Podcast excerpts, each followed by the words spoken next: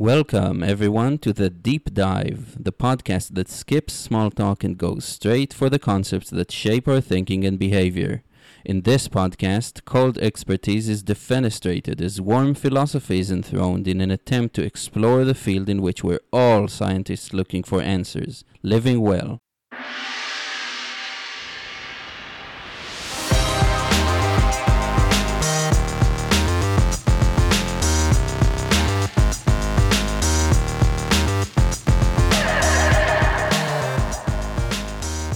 Hello, world.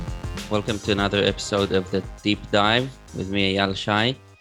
I'm here with Étienne Fortier-Dubois. Hi, Étienne. Hi, Ayal. How are, how are you doing? I'm good. I'm good. Um, so, no beating around the bush. What are we going to discuss today? So you said we should talk about some idea that's of like deep philosophical value, and I thought about something. I haven't actually talked with this much with anyone, but the idea of regret and everything that goes with it. Regret is basically regret, like uh, thinking a, a past decision was bad. So basically deci- past decision making, how do we evaluate choices we made, these sorts of things. Uh, I think it's, uh, it's an important topic in anyone's life and not something that gets discussed a lot. Sure, that's that's something to be explored. And there is a lot to, to say and think about it. Um, what connects you to this concept, like emotionally? Is it something that you've um, dealt with uh, recently or, or in the more distant past? Uh, how did you come to deal with that in your mind? I think I am a generally indecisive person. And over time, I, I, I like I fuss a lot about my like big life decisions. I think about them a lot, and like before making them and after making them. And at some point, um, I sort of taught myself to stop fussing about them after, at least. Before, yes, sure, like it, they're big decisions. You need to think about them, evaluate whatever. Um, fine, but like once they're done, like there's nothing you can do about it. So this is something over time I've learned to do, and it's come up many times. The most salient example, and I guess we can get into it. It's it's a very fairly personal, but it was a breakup that I initiated um, a few years ago, and which turned out that we we came back together after. So you know, there's clearly a thing there, right? There we. There was a decision I made and the decision was reversed later. And now how to think about all of these things is something that's been on my mind ever since. But then other life decisions, like the decision to quit my full-time job earlier this year, and all my decisions about um, fields of study uh, in university and so on. Uh, I've, as a generally curious person, I've always wished I studied or chosen other life paths.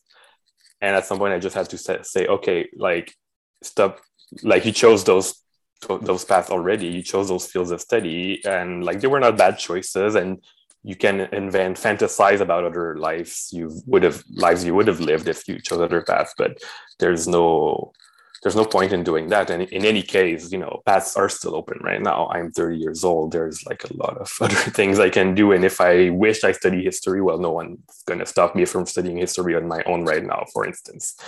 Um, so it's a multifaceted answer to a multifaceted uh, problem, life yeah. problem, I guess. Yeah. Um, what, what I'd like to hear, I think, before we get into the... Um, looking back the the, rec- the retrospection um, part is maybe let's go before a big decision. And yes, I would love to eventually get into all three areas, like relationships, job, and education. Those are all fascinating. Um, is there a pattern that runs through them of, of how you kind of uh, struggle to or or try to make up your mind about uh, a big decision? And also, now that I'm thinking about it, is there something, is there a criterion for for what you call a big decision? I imagine that not every decision is is painstaking. Um, yeah. So.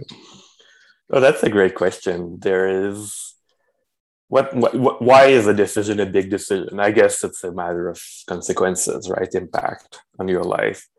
uh, things like the place you live in, things like who, what kind of people you will meet, um, because people are probably the most consequential, consequential thing in your life for your well-being and so on. Um, and in a way, I guess you do make a decision every moment, every waking moment of keep, usually of keeping doing what you are doing. Um, but I guess status quo is feels less big, right? Even though it's uh, it's we choose status quo all the time.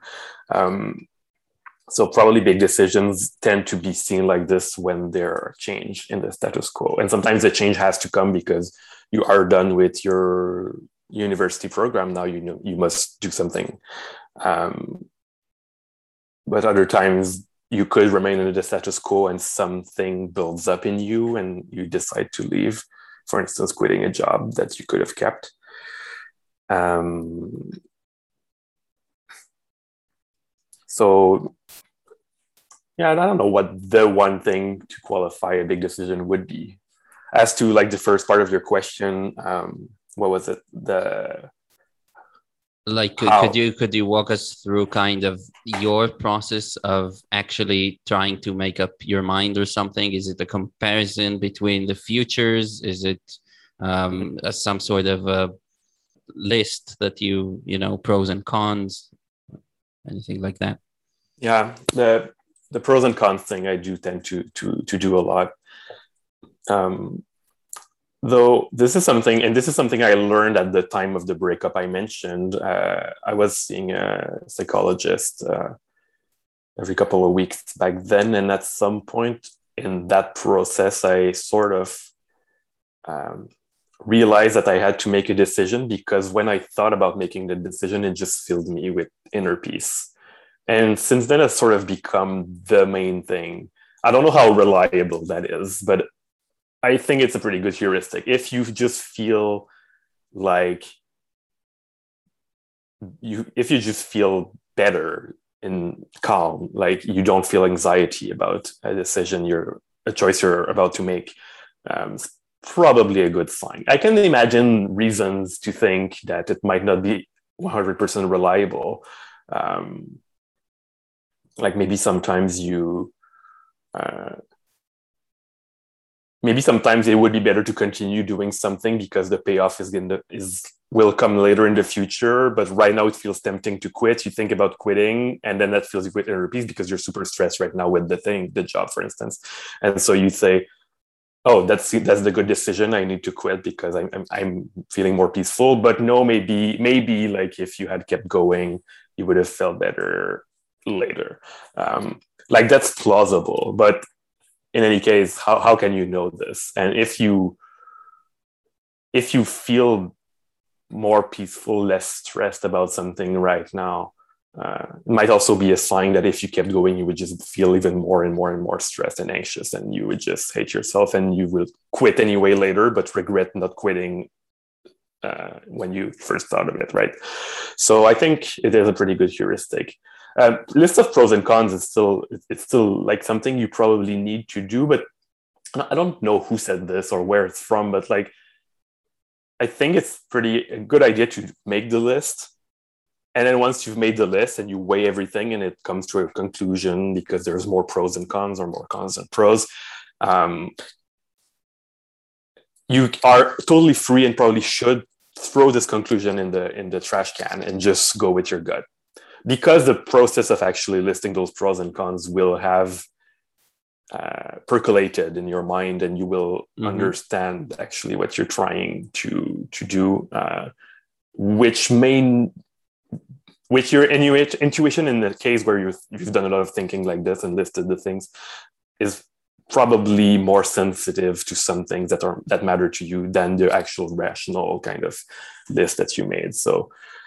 Do think about a decision, do list the pros and cons, but then at the end, just go with whatever feeling uh, you, your body or your mind is telling is sending you as a signal.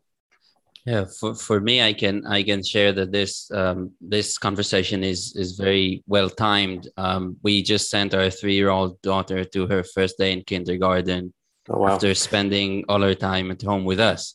And it's hard for her, but it may be even harder for us because of our uh, view of what education could be like and should be like.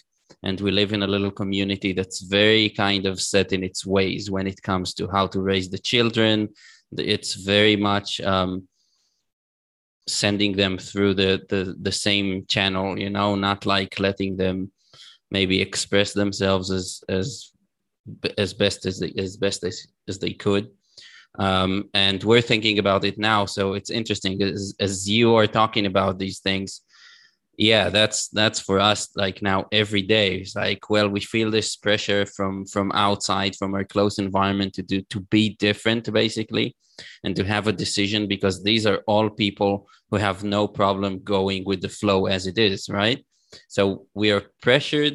Um, we have ideas, and then all the time we need to look at our daughter and kind of see how she's actually doing, um, separate from our ideals, right? So in the end, we want to see her happy, and we have to accept that maybe she is going to be happy doing what everybody else is doing. And it's very tricky. It's, I think, the fourth day now, and it's really unclear um, where it's going to go. And that's a, that's not... it's not an easy feeling at all. Um, it's it's very uneasy to be in that in that um, space and, and time. And you don't know if the easy decision, which is for us, is like, oh, let's just take her back home. You know, this is what we're used to. We love her. We miss her on the first minute she's away.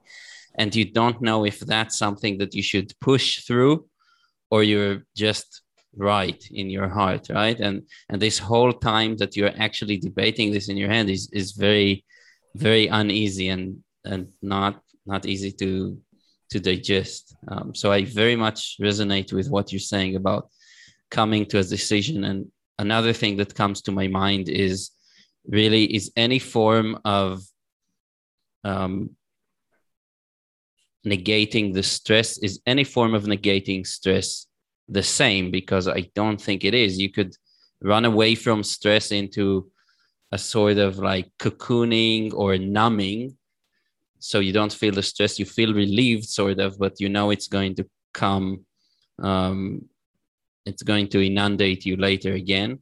Or if it's actually a more like profound change that kind of shifted your attention to other things that are um positive. So I don't know. What do, what do you think about that? Are there um, about classifying different ways to, to relieve yourself of, of stress? Are they equal or not?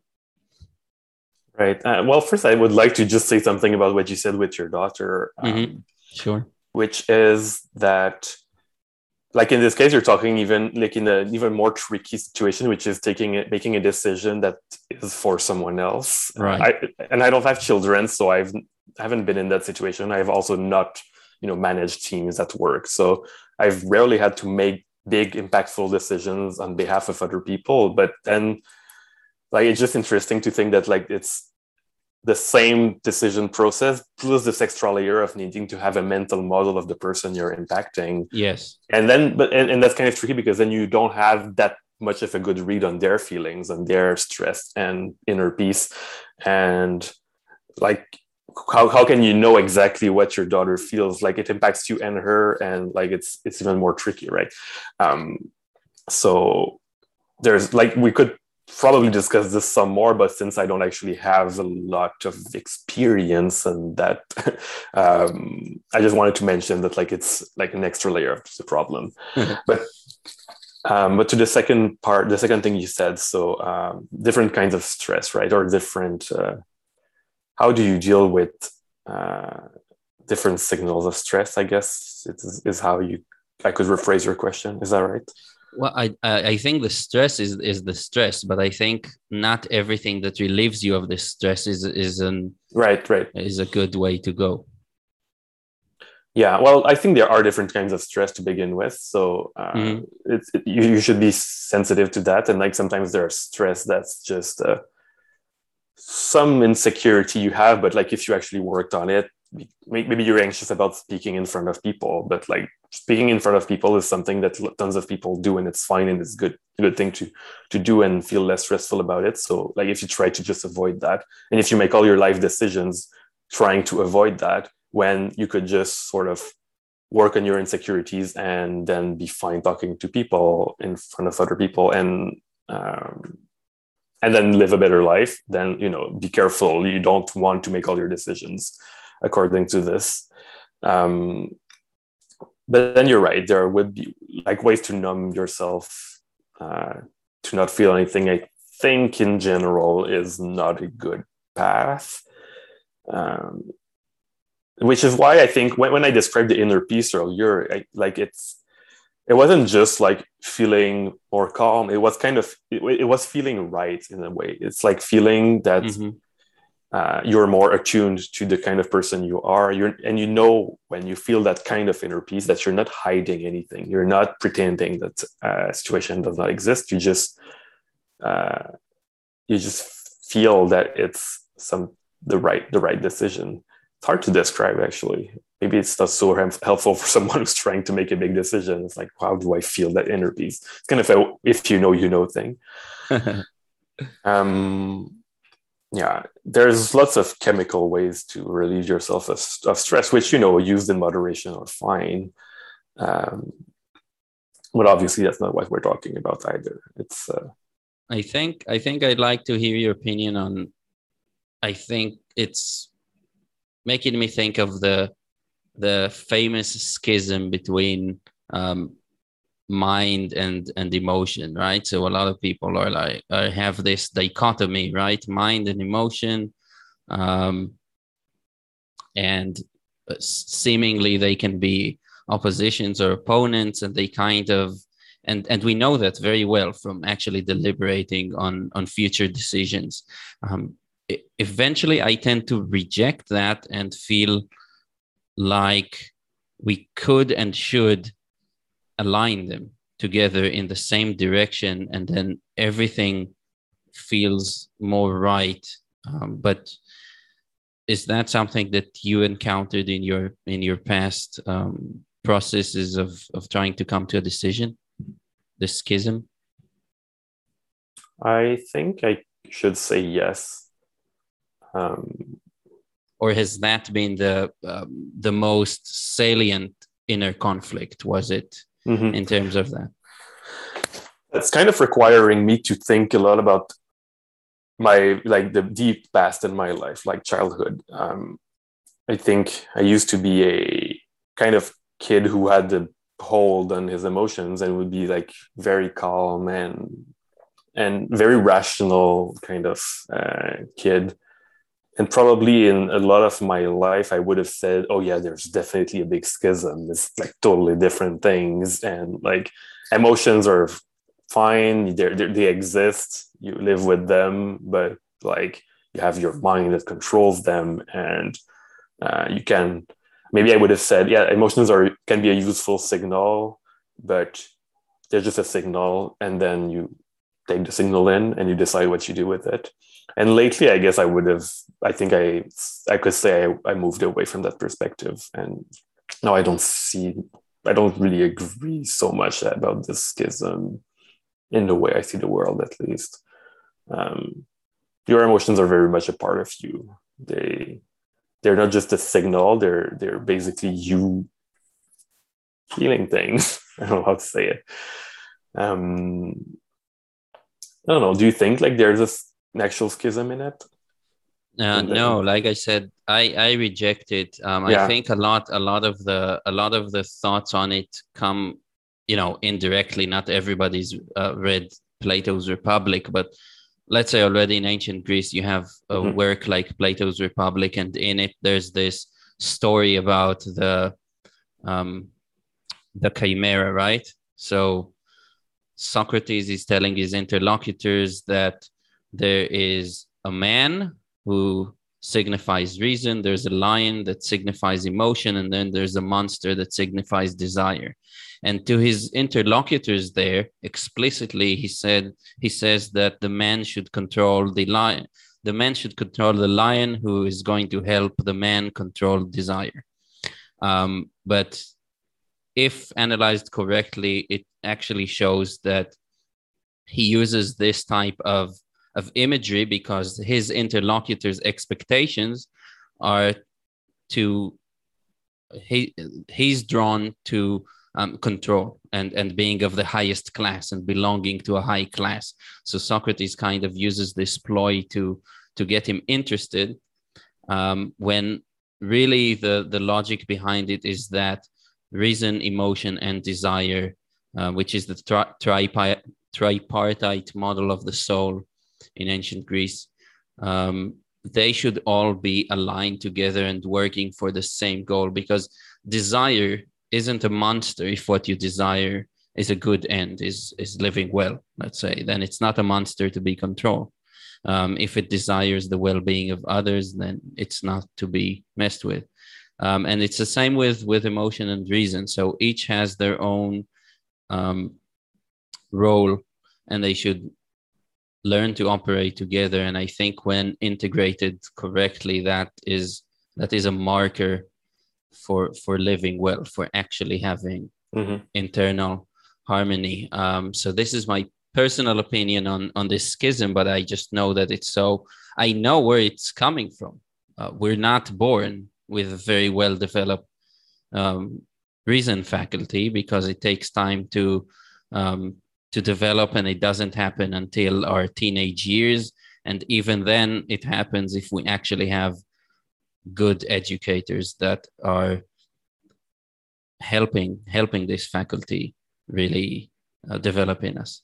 Um, anyway, this is, don't want to ramble for too long on it, but I do say where it's coming from. Like, I've definitely felt my mind saying one thing and my heart saying another thing in in my life. And, and I do now, as I just said with my daughter. So it's not about, it's not that it can't happen, but now I know that there is a way. Oh.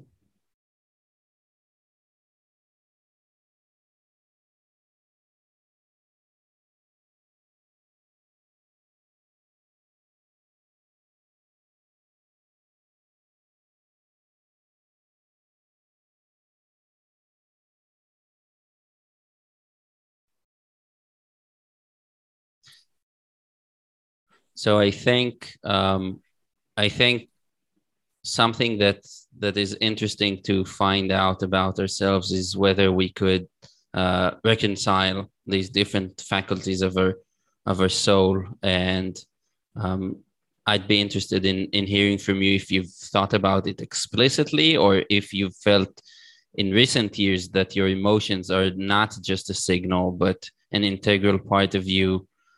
Then what was the process like? And then maybe after that, I will want to to kind of look at a case study from your life, um, if you volunteer, and and kind of look at, at how it transpired. I don't know that I've really done a lot, done a lot of thinking about the explicitly this model of having like the duality or tri.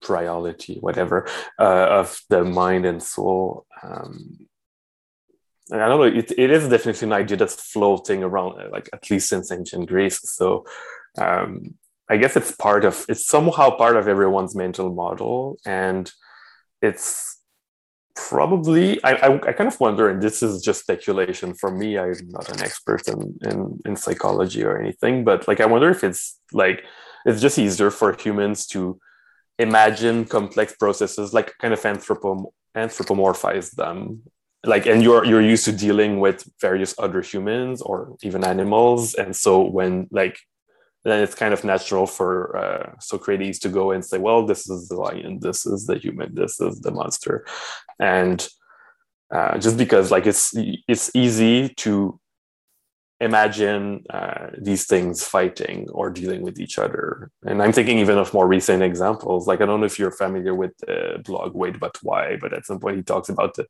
he personifies procrastination as a monkey. He personifies um, the sort of fear of like social anxiety as a mammoth. Um, and like, this makes a lot of sense when you read it. It's like, it brings to life things that are probably complicated and abstract processes in our mind, in our brain. So um, I don't know, but it like maybe f- for me, it seems at this point, I just think of those things really as metaphors. It's, it's fun to think about them. It helps perhaps, but I, th- they're still just metaphors. So, so with that in mind, um, in mind, haha. Um, Did you, yeah, could you put, could you put the finger on, um, a time or, or or a process that happened that kind of made you more integrated, though, in that, even if they're just metaphors, like kind of um, a process that brought them closer together, uh, and then not having to to have the same feeling of, of conflict between them when uh, deliberating? Mm, I don't know. I think it's probably kind of a gradual process, kind of becoming more wise over time kind of thing. I don't know if I can think of any single event. Um,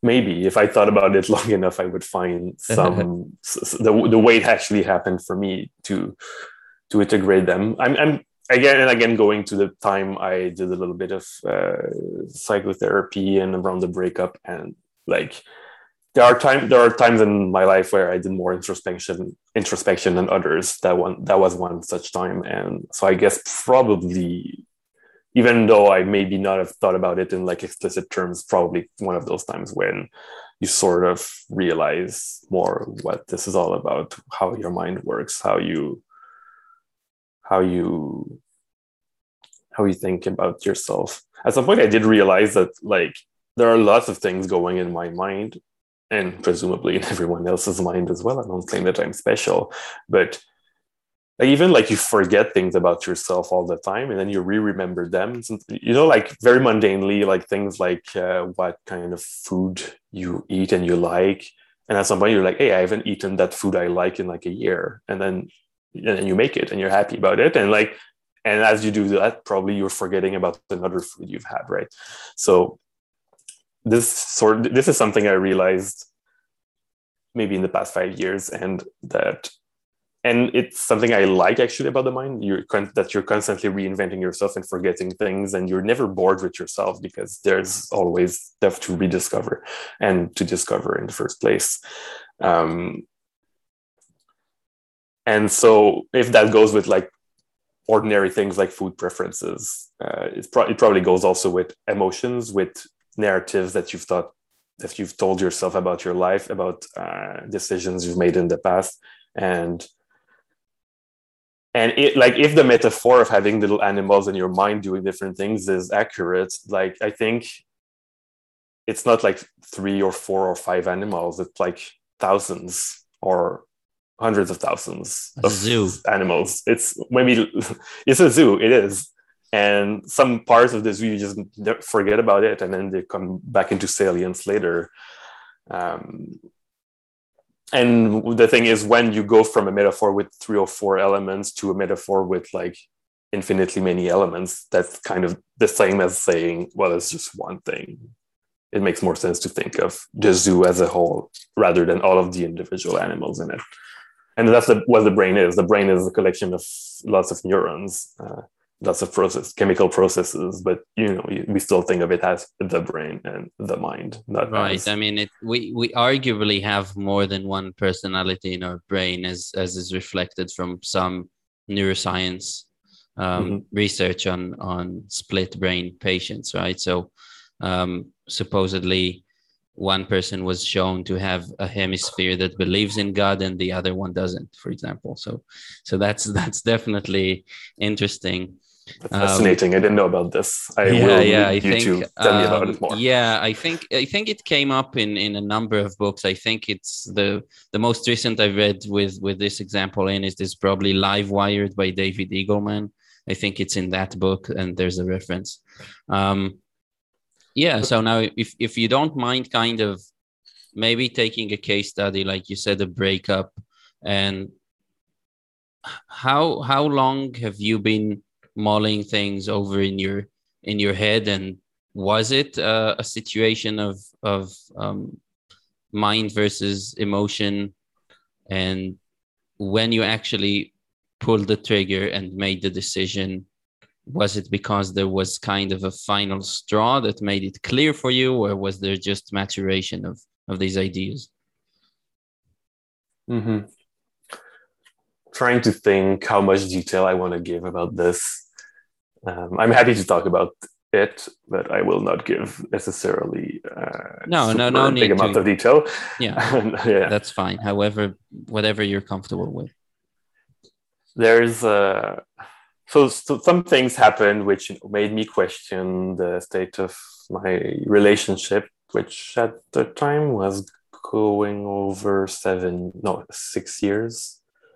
Six and a half years, um, and then, and then you know, there's this force that sort of throws you off balance. There's, which which I am not going to to mention explicitly, but you know, there's an event that happens, and then mm-hmm. you're like, wait, should I reconsider this? Because as I said earlier, at in most things, we just choose the status quo over and over again. And in most cases, it's fine. It's the, it's the right decision. Um, and so when you're in a, like, for the vast majority of people, when you're in a romantic relationship, you just uh, keep going with it. Like, there's no expectation that it will end at some point, even though, you know, you know, it can happen, but you just expect the status quo to keep going unless some external force or maybe internal force uh, brings uh, brings it to its end. So, like, happily going along with the status quo, it was going fine. We actually bought a a place to live together the same year, um, and then there's this event, and then you just think, well, obviously I was going to go with the status quo. That's what I was expecting. I'm still sort of expecting this, but now there's a reconsideration. So should should the status quo be kept, or should I make a, should I basically bring the disturbance to its sole conclusion and end the relationship and then go do something else? Um, this is a really kind of really hard decision for anyone who is in this situation, I think, for even in, if, if in some cases from the outside, it looks like obvious, like some people are in toxic relationships and everyone around them is like, yes, leave the relationship. Yes, do it. But even then it's really hard. Right. Yeah. Uh, for me, it wasn't a toxic relationship. It was, uh, it was really kind of just external forces and just, you know, this sort of boredom with the status quo, which, you know, is always something that can creep up a little bit. Um, so, so the first, the, your first reaction is, okay, there's this disturbance, but I'm not going to do anything about it. Like, it's, uh, it's just a random single event that happens. Disturbances happen all the time to a lot of things in your life. And, you know, you won't change your life all the time for them. But at some point you start thinking, well, wait, yes, the status quo is fine, but like there's also a lot of stories of people improving their life by making big changes. And if I'm not going to make these big changes now, does that mean that I'm just going to remain with the status quo that I'm starting to feel is a little boring? Um, so I think this is kind of how it starts. You you you you question the, the status quo, and then you're like, If if not now, when? Or if any, if at a, if not now, will I ever actually make a decision like this? Right. Um, I'm sorry, I'm kind of talking all in very abstract things because I'm hesitating to give some detail. But no, that's that's that's fine, and I think I think it makes perfect sense. And I think really the, the actual interesting part is is not so much the details that are going to be different for different people anyway, but just the fact that you're that you're able to reflect on on the, your own like internal um, situation. Mm-hmm. That's that's that's the main thing. So I think it's, it's going well. So as and as I said earlier, earlier I I, I mentioned making decisions on behalf of other people. And I said I didn't have a lot of experience in that, but I'm now I'm that I'm thinking about it.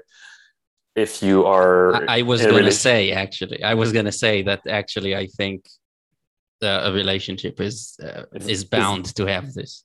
It, yeah, obviously. Um, well, well, it's a decision you make. Yeah, it's it, in part it's a decision that two people make together. All both people are continually choosing the status quo usually, and sometimes you can have an amicable breakup where two people decide together to end it. Um, I guess most breakups aren't like that, and our breakup was not like that. It was really me saying, "Okay, I." Well, the decision process was like months long, right? It was not a, an uh, an immediate thing. But it was basically me deciding something for myself that would also be, by its very nature, deciding something for someone else. Right. Um, which which complicate which again complicates the situation because you do not want to hurt the person. Uh, you do not want to force them into a different life when they were perfectly happy with the status quo. Um, so, which is, I think, this is maybe at least fifty percent or more of why it was a hard and long decision process. If it had just been me that who would be impacted, that would have been far, far, far easier, I think. Um, so over those months, I did uh, got the opportunity to see a psychologist for free for few, like I think eight, eight times, which was helpful. Like it, it was also the first time I did this, which I think some people have stigma against like psychotherapy, but like, you know, if you're not ruining yourself financially, like it's good just because it's introspection, and introspection is always, it's always good. You should always take any opportunity to do some good introspection if you can. So that helped. And, and that's, that helped like for myself to clarify what I wanted from life, what I was expecting, what I, what, what, what, what, how the decisions should be made. And this, I think it's after one of those sessions with the psychologist that I really felt that amazing inner peace when I finally decided to uh, go ahead with the breakup. And that was, I think, three months into the, after the disturbance happened, which the disturbance itself sort of went away. It, it, it didn't really even matter that much anymore. But at that point, it was uh, what happened. Like, like the system, my internal system was thrown off balance by the disturbance, and like it shifted into something else over those few months, which ended up with uh, breaking up. And the inner peace was good, but obviously that also did not necessarily last so long because a breakup is hard. It makes people cry, and it uh, changes your life in ways that you expect and ways that you don't, and it makes you have to make a lot of choices, like where am I going to live now? How is your social life going to be organized when a lot of your social life was, you know, hanging out with your partner and um, and also their friends. Um, now there's a whole part of it which was which was gone. I was also job hunting at the time, so you know, add all of that to like a big blur of two months of a lot of soul searching, but still, overall, I was okay with the decision. I was happy with it to some extent, but I was also re-questioning it because, you know, you could also, in most, in many decisions in life, you can also reverse them. And as I said, I did actually in the end reverse it. So, so now you're, we're kind of entering the post-decision yeah, part yeah. of the discussion. We, we can go there. That's a, that's a good time to do it. I think to, to really think about um, thinking, thinking backwards, and and reflecting um yeah what has that been like for you? Mm-hmm. And so in a sense, I said a lot of decisions can be reversed, and a lot and some can't, or some events like are final, and they're probably the, it seems to me that they're probably very different in the way that you need to deal with them. And it's not a decision, but like if somebody in your family dies, like, you know, it's irreversible, and like you're going to deal with it and you're going to hurt, but like at some point you just accept, because what else can you do? But when it's a decision you made that could be reversed, um, it's kind of a little harder to accept if it hurts. And like you, you keep telling yourself, maybe it was a bad decision. And if it's more or less easily reversible, you keep telling yourself, should I reverse it? And so now you're always, you're in a different status quo, but also always questioning it. Um, maybe if you wait for a long time, at some point it just becomes so distant that it doesn't matter anymore. But when it's recent, when it's fresh in your mind, you you wonder. And one word that we have for this wondering is regret. Yeah, so that so that's interesting, because obviously uh, the concept was just about to, to come out anyway, and explicitly regret. Um, it's interesting because is regret different b- between the cases of the cases where you kind of frame regret as I regret this and therefore I will reverse it, you know? Um, actually reversing time and rewinding is not possible. So that's a question in itself. Are we really reversing, or are we just, you know, it's our framing of it is, is interesting, because we can't actually reverse things. We go on with this period of time where we, where we weren't there in a relationship and in that place or whatever. Um, and is that different from regretting uh, a non-reversible decision? Um, so in a sense, I'm saying any anything is, is non-reversible, but it's interesting that we can kind of frame some things in our mind as as going back, whereas other things are, are doing something different. Well, yeah, it's obvious that some things are, well, nothing is reversible in the fact, in the idea of actually going back totally perfectly in time, like at the back at the age you were when you made the decision and so on. But like, yeah, you, we can frame things, and I don't think it's particularly weird to say that you can reverse. No, it's not. If, it's not. It it makes sense, but it is interesting just to, yeah, to like raise the question. Mm-hmm. I agree. Um, Yeah, so so what we're talking about is basically the fact that when you go back to something, when you reverse a decision, you are building something new that just looks like the past status quo, the past situation, but it's it is it is new. And this is true in a relationship. If you go back with someone you've broken up with, um, like your relationship after is not going to be, or there's going to be a lot of small things that are different from the first part of the relationship, so to speak. Um, but yeah, so regret in relation to something that you cannot really undo at all is probably, I think I agree. Well, I don't know if you said that explicitly, but I think I would say that um, it is different from regret about something you can reverse, because it's actionable. It's an, it's different emotions. One is just about the past, like thinking, it's like thinking, if you're thinking about history and you're like, was it good that like we, that the Americans bombed Japan with nuclear bombs? Whatever, like, you know, you can ask the question, it's interesting maybe to think about it, but like, what are you going to do about it, right? It's, it's it, it, just... it can, it can pain you in, in slightly different ways, can't it? It can, yeah, but it's, It's, I mean these. I mean these two. These two mode, modes of regret. Let's call them. They're touching like quite different, slightly yeah. different parts of your soul, I'd say. Well, yeah, or or you could say they're the same. It's just that one has an open door in which you can go, which is trying to repair or trying to heal. Um, so so it is kind of. Like, like I'm, I'm, one of the ways I entered this this podcast with, one of the ideas I kind of wanted to discuss is like, is the idea of regret valid at all? Like, is it a thing that you that we should feel?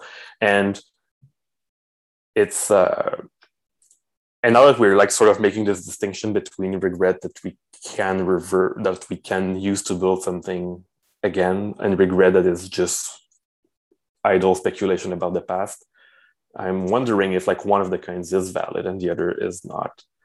Um, but at, at, at the same time, yeah, we're just bouncing with ideas, and I'm like, are they actually that different though? I'm not sure. um, yeah, so I think I think maybe it's a good time just for me, regret, just in the way you just asked the question, like, is it an emotion that even makes sense in a way? It's about things that happen, that it's it's unclear if there's any utility to it, or is it just, you know, purely making us feel bad about something that's actually out of our control. And I've also dealt with that. And it's interesting, right? Because any experience and any decision you made can be a learning experience, and you want to frame it as such, as a learning experience, and not kind of be pained by it if there's absolutely nothing you can do about it. Um, mm-hmm. And it does seem a lot of the time like regret is this weird emotion. I mean, I think we all have a hard time imagining an animal feeling regret, which is interesting. Um, and then with us, what could be the thing about it? But could it just be an emotion that just attests or testifies to the salience of an experience where you go back and revisit it as a learning experience? Should we not be looking at it like that? Like, and then be a little bit thankful that we have that emotion, because for reasons unbeknownst to us at every point, we think about this learning experience and maybe realize that it's unresolved yet. And there is still some sort of insight to be um, distilled from it. Um, what are your thoughts mm-hmm. on this? It's plausible that all, almost all emotions at least have some value, and you can use them to grow. So I think, yeah, we should not reject the idea of regret outright and just say, no, if you feel regret, stop feeling regret now. It's useless. Stop. That's not a super productive avenue, I think. But but yeah, I'm not. I, I'm still. It's. I'm still uncertain what to think about about regret, and I think it's more helpful to me in my life to sort of think it's not an emotion to focus on that much. It and it's and it was interesting when you said like that animals don't seem to feel regret, or it's hard for us to think that they do, and it's probably because most animals don't have a very strong model of time, so they're living mostly in the present. Um, so like to feel like regret necessarily comes from thinking that the past choice you made was bad. And so it brings in the concept of a bad decision, which is also a concept that sounds obvious, but when you think about it a, lo- a little bit, it's kind of a weird concept. What is a bad decision exactly? Whenever you make a decision, whenever you decide something, it's necessarily the best decision that you could take at that moment, right? It doesn't really make sense to say there are two choices mm-hmm. right now I can take. I will mm-hmm. take the worst one. Mm-hmm. You you never think that. At all points, you always do the, the, the best thing. It's only in, in retrospect, when thinking about the past, that you can say, well, now that I am older and wiser, maybe um, this seems like it was not the best decision I could have made at the time. But that's the thing. One thing that's helped me in my life when thinking about this is how, how does that even make sense to say it's not the best decision I could have taken at the time? Because at the time, that's what I was thinking, is that the kind of person I was, that's the sort of situation I was in, that's the information I had on hand. What, how could I have made a better decision at the time? Like it could, I guess you could say, well, maybe by thinking for a longer time, maybe it was a rash decision, something you you you made, a decision you you, you made too quickly. But even then, you would have had to take to take the decision to make the decision of waiting to get to gather more information, to gather more uh, to ponder your thoughts some more. And you obviously did not think it was worth waiting, because you did, uh, you you you did you made the decision at that moment. I guess some caveat to this: sometimes you have to make a decision for an immediate thing, because like you cannot wait. Like there is right. a Time tiger pressure. running towards you, and yeah. now you have to make a decision of running in that direction or that direction. And like you know, um, in that case, it's maybe actually random. Like it's so quick that. Uh, You made a decision at random, and and and that's kind of same thing. It doesn't really matter. You could not have made a better decision because you had no time to actually make it. It was random. And and if you die, you won't regret it. That's fine. That's a that's a plus. Well, yeah, um, yeah. So let's see. I have I have something, an episode from my life that I can kind of bring back to life here and and kind of examine it. So living in the States. I um I had a girlfriend who was from um like an urban environment, and I'm not an urban person, but we moved there. We were kind of uh, lost in retrospect, I would say. I didn't really know what I wanted to do, but I felt very much that I wanted this relationship to work, just because it's the type of person that I am. Like a, a relationship is almost like a project, right, that you want to succeed. Um, mm-hmm. So I moved there, and I did the most unthinkable thing for me, which is I studied for the um, exam for selling life insurance in Florida. Right, it's a very dark episode of my life, um, and and um, and I started working for this company, like selling life insurance. Spoiler alert: I did not sell one policy before quitting, um, and.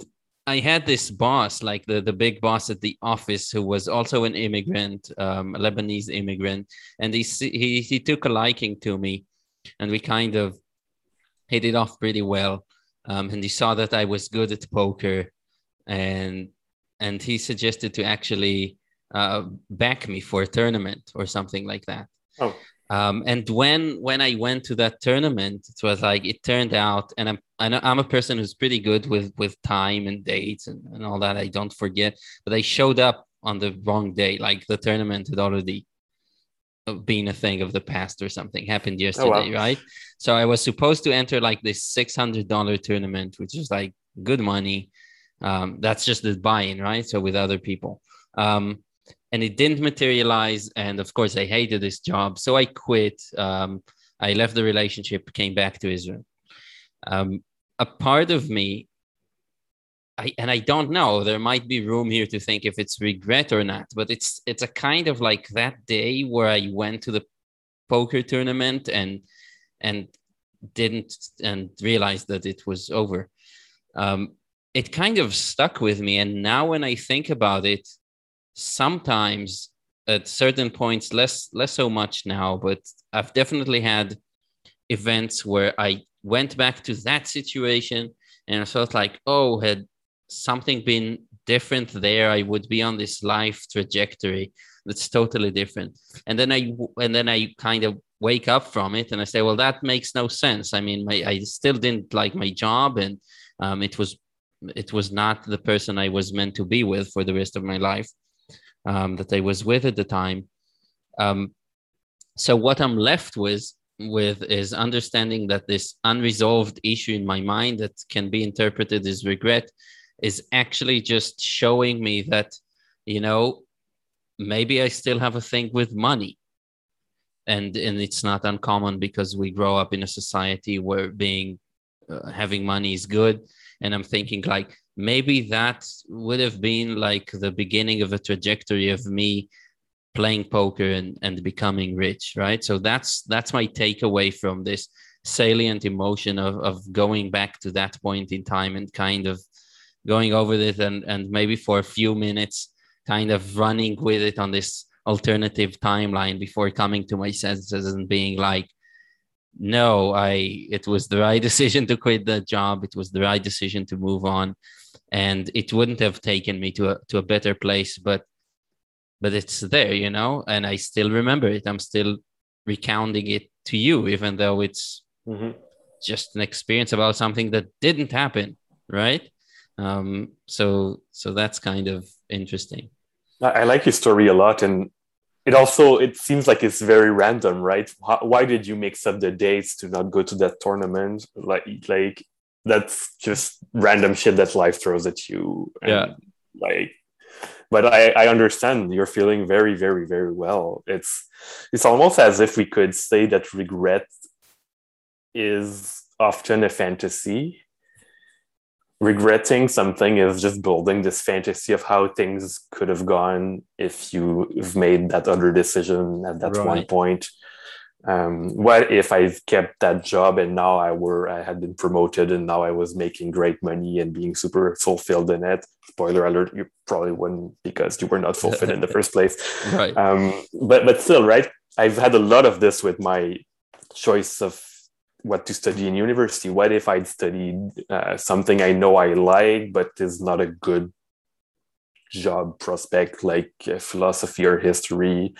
Uh, and like, maybe I would have liked this more than what I actually studied, and eventually went into grad school and became a super famous historian, you know, whatever. Like, but that's just a fantasy. Like, who's to say I would have done that path? Who's to say I would have actually liked it more than what I did actually study, which was biology and computer science? Um, I've... Yeah, so so that's that's that's why in the end, I think my takeaway is like, look, this regret, whatever, I interpret it as regret, but what it is is um, a kind of trigger, or I don't know how to call it, but it's it's an emotion that brings me back to a place that just kind of points the way in the end to an unresolved issue, which is, for example, like, um, yeah, I would have liked to, to, um, to, for example, make a lot of money and be, and be socially fitting in the, in that way. Um, and it's interesting that even though for the last year and a half, you know, after, after I didn't have a job to do anymore, Uh, being a tour guide and all. And I've been playing with things and I've been training myself consciously. And I know it's something that's, that pertains to, to, um, to your life as well, just lo- looking forward and, and thinking a lot about the concept of, of job and work. Um, but it's, it's still not, um, so I've been working a lot about Um, letting go of the of the money thing and doing things out of my own impetus for for creating things, um, expressing myself creatively, and knowing that any thought about the outcome, whether it's going to make me money or not, is actually not going to do anything good for my actual creation. Um, so if I start to express myself in a way that I think is going to be popular, well, it, it, it can only do one thing, which is to make me express less myself and, and more people's expectations, right? Um, and yet this one event in my life, like I keep going back, and again, my takeaway is that it's not totally resolved. And, and that's where I'm, that's what I'm left with, um, that this regret is actually just something that points out to me that something is not totally res- resolved. Um, but I'm getting more and more to the point where I look back at it and I immediately catch myself and say, this is ludicrous, right? It's like, there's really no point to go, um, to go to that point in time. Um, yeah. And what do you think in terms of, uh, also you mentioned um, bad decisions. And I think, first of all, it's, it's good to remember that anything at all is both good and bad for different things. Um, but now going back to the to the issue of of looking at things and wishing that you had done something differently, that kind of touches on on free will. And we the short answer is that we don't know about free will, like from a neuroscience perspective. We don't know a lot. We didn't find it in our biology, but there's a kind of debate on, on whether it exists or not. Um, I will say very shortly and very succinctly that I think that so far it's the best concept that we have in, in describing our capability to, to learn and to do things that are different, to break with old patterns. That's just the concept we use to entertain the idea that we can break with old ways and and act differently. And I think as such, it's it's extremely important. Um, and I don't go so much into the neuroscience or the or what you find doing meditation or into that. Um, what are your thoughts on this? Like, how do you view the issue of, of free will and our incessant um, thinking about things we could have done differently? Yeah, the the view I've sort of adopted over time about free will is that it's just a badly defined concept. And that most conversations about it are just hopelessly confused. They, they're not even talking about anything relevant. That's kind of my o- overall view. Like, when you ask, is there free will? The answer is not yes, it's not no. It's this is a bad question, basically. It's what mm. my, my, my view is. On the other hand, the concept always comes up anyway. And like you say, it's it might be the best word we have to describe something in the human experience. So like it's, and even I, like I'm the one who brought it up at the beginning of this uh, conversation. So like, even I use it, even though I think it's a bad concept, you know?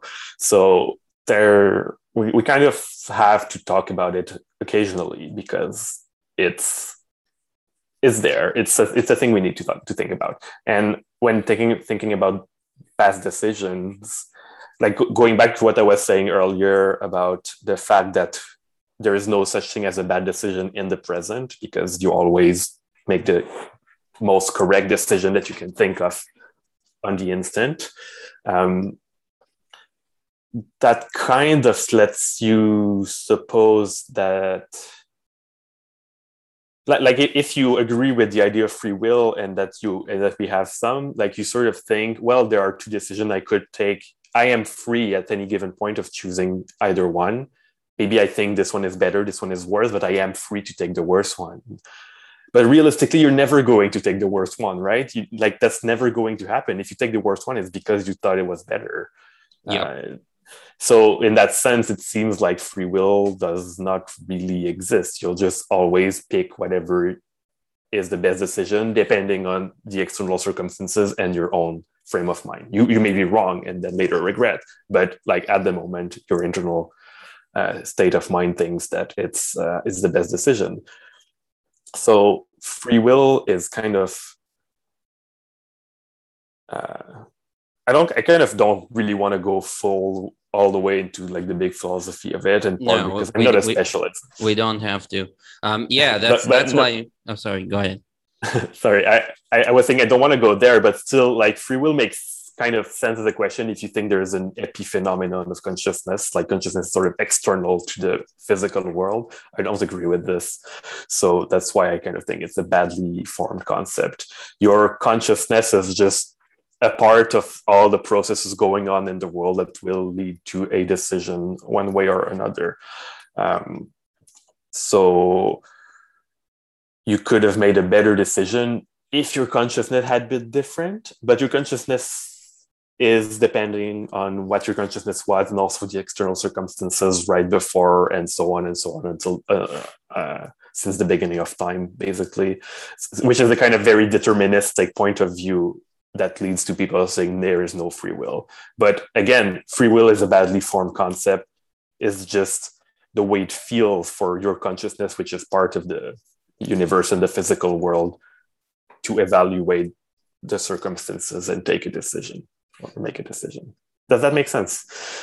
Yeah, yeah, it it does. Um, for me, it does. Like the, the way the way I look at it, it's it's something, like I said, that is is a useful concept in the sense that it it enters our consciousness as the thought that we could have done something differently, but its actual utility lies in the fact that it primes our consciousness um, to be able to choose differently and not just make the same type of decision we made last time. So mm-hmm. it's it's a kind of a it's a kind of a a stop. Um, it's a kind of a marker that makes us not go with just any pattern of behavior that we have, right? So it stops it for a, min- a minute and it informs our soul, whatever our, our mental um, our mental aspect, that things can be different. You, you see what I mean? So I'm not treating it as something that's that's exactly real. Like it doesn't it doesn't defy determinism for me, but I think its usefulness lies in the fact that it's signaling in consciousness, making explicit the fact that next time doesn't have to be like last time. So I think that makes a lot of sense. I, I really, really wholeheartedly agree with what you're saying. It's as if like, like the animals earlier in our brain, right? It's a metaphor. It's like a, a way to make sense of how these things happen. Like, like the concept of a decision. Like if we say that a, uh, that a decision is, uh, a bad decision is not a thing that actually exists, but we still talk about bad decisions.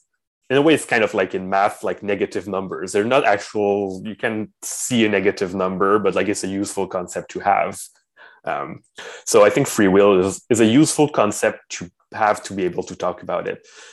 And it's useful for what you basically just said, to be able to reflect on our decisions, because when you are going to make, to take another, I forget, make or take a decision. I, make, I, I, uh, I'm make, yeah, awfully yeah. confused about this. Um, when you make a decision in the future, you are going to integrate everything from your past experience, and everything from your past experience includes all of the decisions that you've done and remember. So, so at that point, you will, you will make a decision that you hope will be the best, and that you probably think it's is the best when it happens, but you think it's the best because you've made all of the other decisions and maybe thought about them and regret some. Uh, so you're not going to repeat the same mistakes.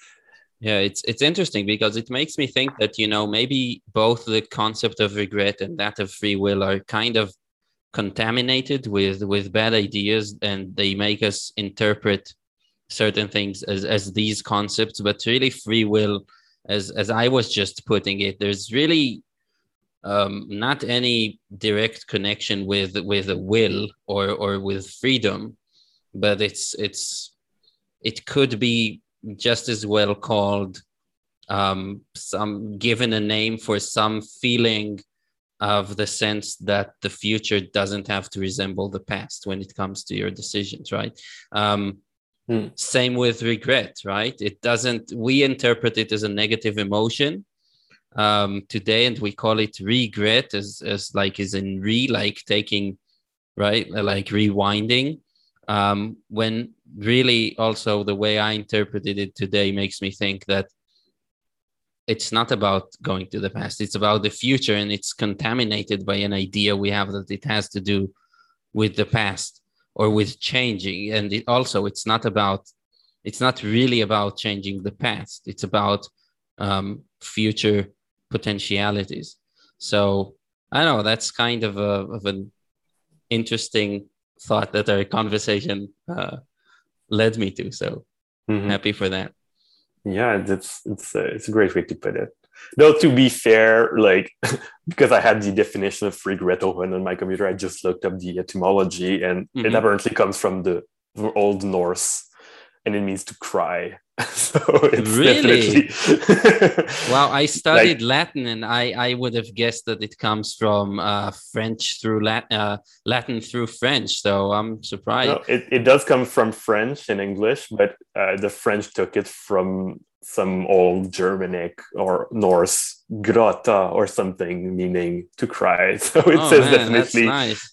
a negative, uh, a negative word. But uh, but but yeah, it's probably I think it's it's part of growing up and maturing to understand what the nature of regret is, and seeing it as, like you said, uh, a potentiality for different things next time. Nice. Um, is there anything that we omitted in terms of, of a subject that comes to your mind that could be further explored in the in the domain of um, looking back at decisions or or going there, forward? There's there's one thing that mm-hmm. I would like to bring up. Sure. And it's in the process. So I'm going back to the relationship uh, story I told earlier. And when we uh, made up and came back together. And that was three years ago now. So, you know, like it's, it was, there's still maybe a few things that haven't healed totally, but overall, like it's going perfectly fine now. Um, But in the process, there was a lot of thinking and discussing between us, um, and a lot of apologizing as well, or, well, not necessarily a lot, but there was some apologizing. And it actually led me to think about what it actually means to apologize, which I think is another another thing that we sort of take for granted, the thing that seems like to make sense. Of course, apologizing, right? It's like a thing you do all the time when you've wronged someone. Mm-hmm. Um, but what, what does it actually mean, right, to apologize? Um, and it's, it is very, very connected to the idea of regret. Regret means thinking something you did in the past was bad. Apologizing means exactly the same thing, except with the added dimension that the bad thing hurt someone and that now you wish you did not hurt that person. So, and so when you wrong someone or hurt someone on a deep level, and then you think about how you wish you did not, uh, you can eventually come to apologizing, but it's actually tricky. I don't know. It's it's hard to to to express it, because I I've had one conversation about this once where I was like, at some point in the conversation, which was a hard conversation, and at some point I was like, wait, I think I just figured out what an apology actually is.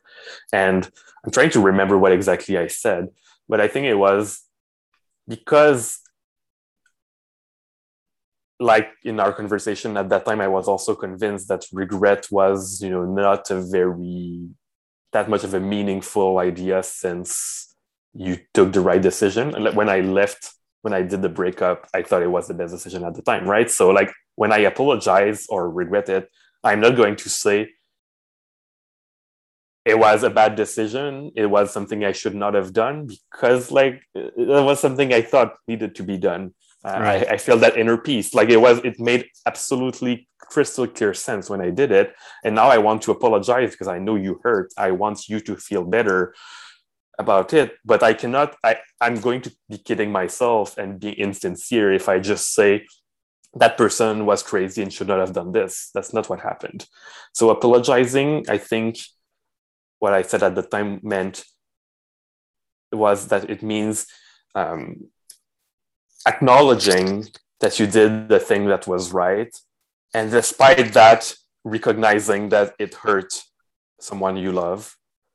And it's, I think it means acknowledge, acknowledge, acknowledging this contradiction, that you did the right thing and yet it hurt somebody, and you don't like this contradiction. You want this contradiction to be gone, but like you acknowledge it's there.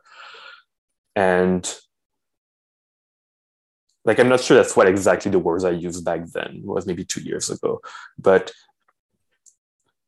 like, I think when I realized that, it, it made me feel kind of better, because I sort of just realized that something that, you know, humans need to deal with. And it, I think, meant that my my apology was completely sincere also, because I was not just pretending. It was that I sh- was that I had been crazy to make that decision. I, I was saying, I know why I made that decision. It made sense, but I love you, and that doesn't square. And like, I hate this. I don't, I don't want to hurt. I, I deeply regret that it hurt you, even though I could not have done something different.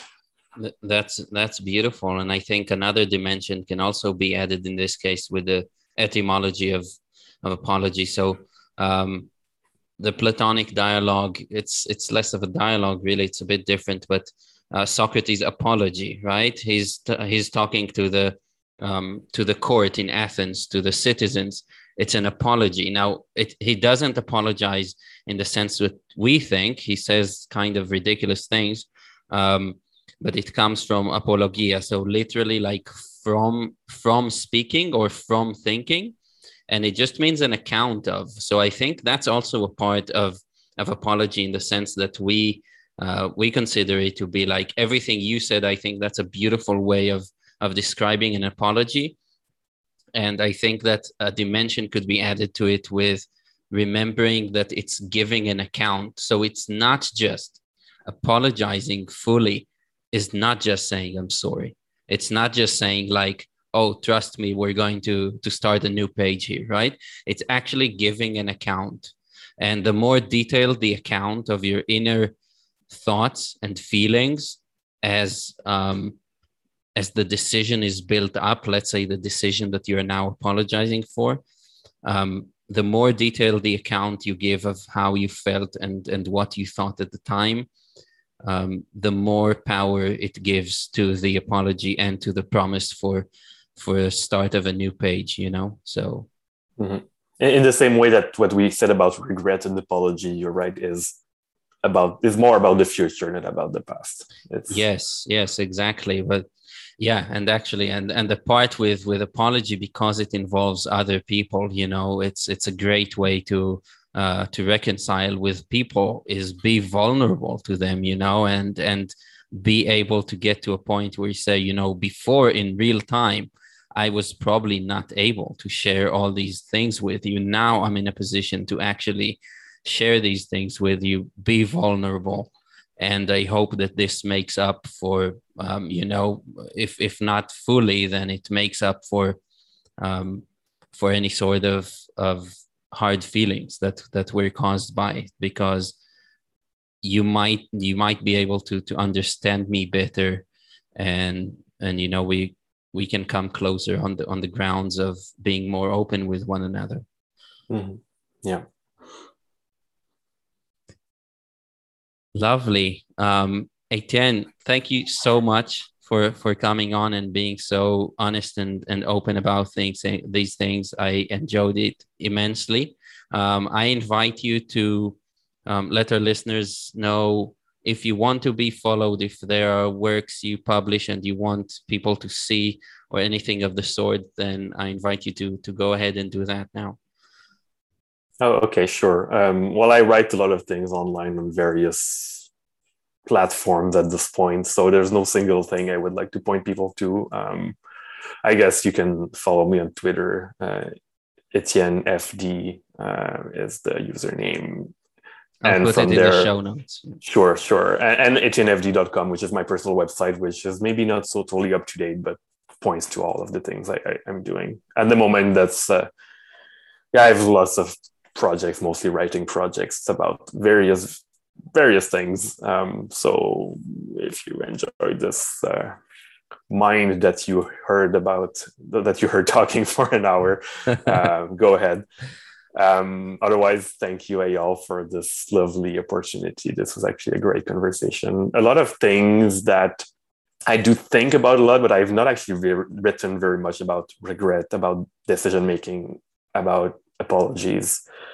Um, I've not actually even like even the conversation about apology, as I said, I think I've had this, con- this was the second time I've had a conversation about this. Um, but I think it is kind of a core concept of how I approach life. So it's, uh, it was actually really good to be able to have the space to uh, express those ideas, think about them in a more crystallized way than just my random thoughts. Um, which makes me think I should probably at some point write an essay about those things as well, because it's I think I think it's uh, it's worth it. It's also good introspection in any case to talk or to write about it. And as I said earlier, introspection when you when you can do it, it's a very worthwhile uh, thing to thing to do. Lovely. Well, once again, I, I had a great time and, and thank you. And I have a feeling that we won't be regretting having this conversation, which is good. Um, it was a perfect decision, the most perfect decision we could have made. Excellent. Okay, Étienne, take care. Thank you. Thank you.